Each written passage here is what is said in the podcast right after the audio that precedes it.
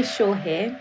Over the next couple of weeks, we will be releasing some history podcasts to help develop your learning. The series will cover crime and punishment. Enjoy!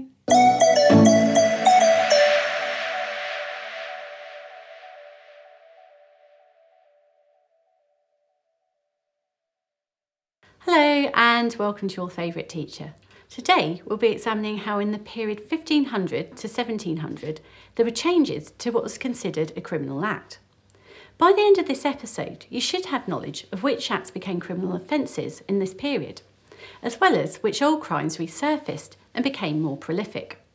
You should also gain an understanding of the factors that explain why these things were now deemed a criminal offence.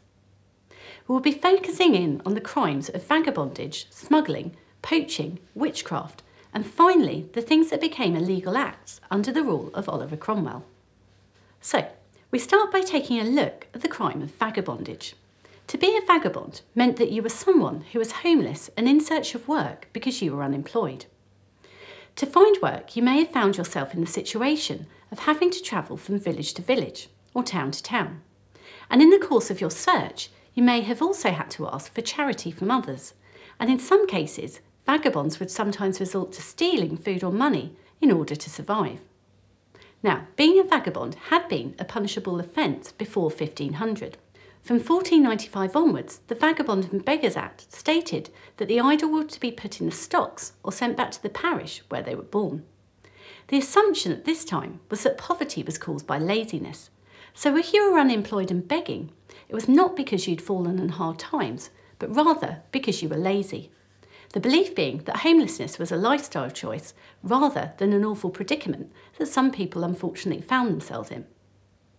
However, by 1536, the punishment for vagabondage had got significantly worse, with vagabonds being tied to a cart and whipped through the streets on their first offence.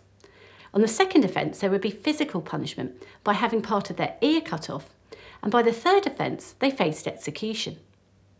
By 1547, vagabonds were being branded with hot irons that burnt the letter V onto their skin, so that they'd have a permanent punishment that would be visible for all to see. In addition, they would be sold into slavery for a period of two years. By 1597, vagabonds continued to be branded and whipped if they were caught and arrested. So, why did the punishments for this type of crime become so harsh at this particular point in time? Well, a number of factors help explain. First was the fact that the gap between rich and poor was growing, as food prices rose but wages fell. And the nature of society meant that there were more people in the poorer sections of society than rich. However, it was the rich who held greater power and influence over the law. Therefore, we can see that punishments became harsher in reaction to the growing fear of vagabonds from the richer sections of society. There was also a lack of understanding of what was causing an increase in the number of homeless people in search of work. Rather than understanding that there were economic factors causing this increase, the rich at the time saw poverty as a choice. People decided to beg because they were lazy, too lazy to get a job, and so it followed that they believed harsh punishments for vagabonds would act as an effective deterrent, when in reality they weren't. By 1601, views had started to change a little this can be seen in the introduction of the 1601 Poor Law Act, where the poor were now categorised into the deserving and undeserving poor. Beggars who were too elderly or sick to work would be provided with poor relief, which differed from parish to parish.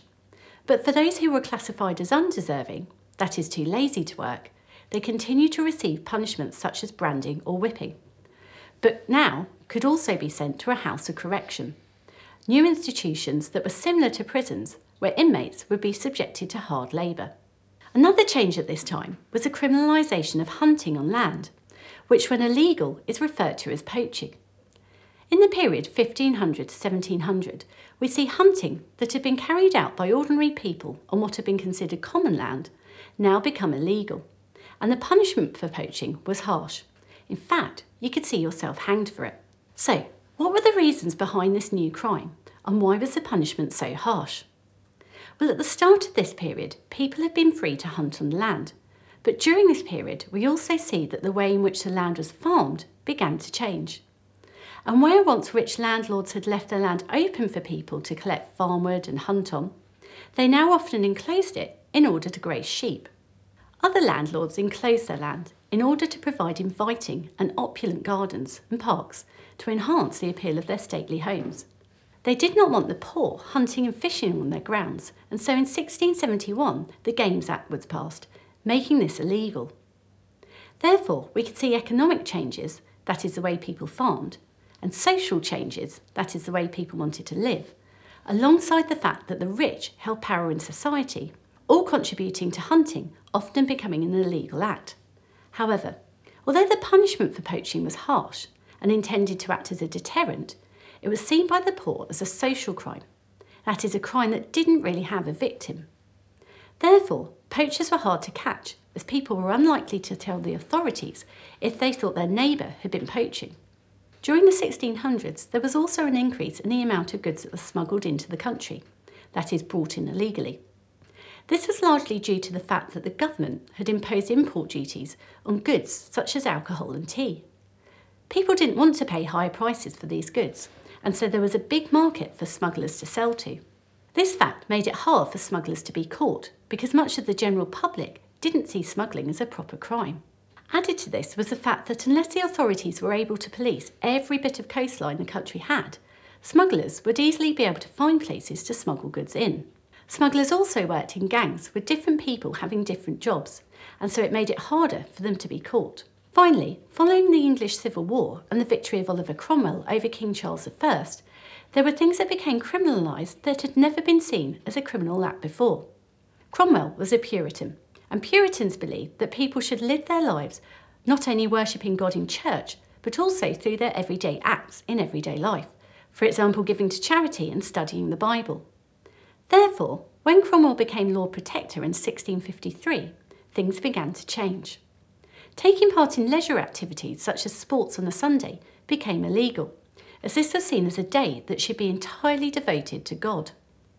Celebrating with alcoholic drinks was banned, as it was seen as something that led people to behave badly. People were also not allowed to feast, as it was seen as an overindulgence when there are others who were going without. It was also believed to show a lack of self control. These laws remained in place throughout Cromwell's rule, which ended in 1658. So we can see that during the period 1500 to 1700, there were a number of actions that were newly defined as criminal acts, as well as a resurgence of some crimes that had not been committed in such great numbers before. The factors behind these changes range from political, economic, social, and cultural and it might be useful as you go back through this material to try and code them in this way.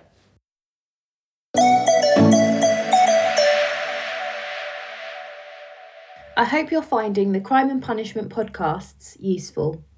I'm Miss Shaw with your favourite teacher. Thanks for listening.